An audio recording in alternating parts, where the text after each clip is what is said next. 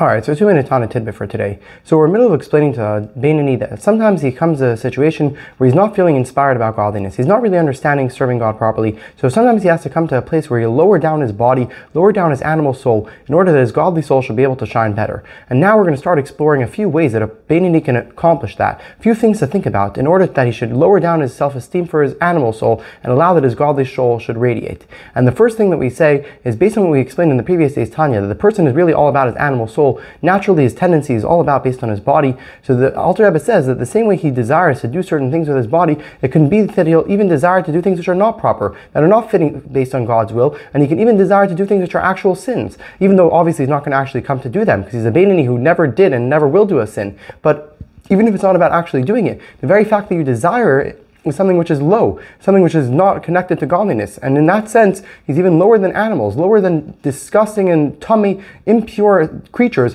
which are insects and those things, which, because those things are not going against God's will. Supposed to this person desires to do things which are actually against God's will. As it says in the Pasuk, I'm like a worm, not a person. And by the worm, he's naturally created that way. But a person who's on the level of a worm, well, he's a human being, he's supposed to be better than that. So when a person desires these things, it's a very low and despicable place where a person is holding.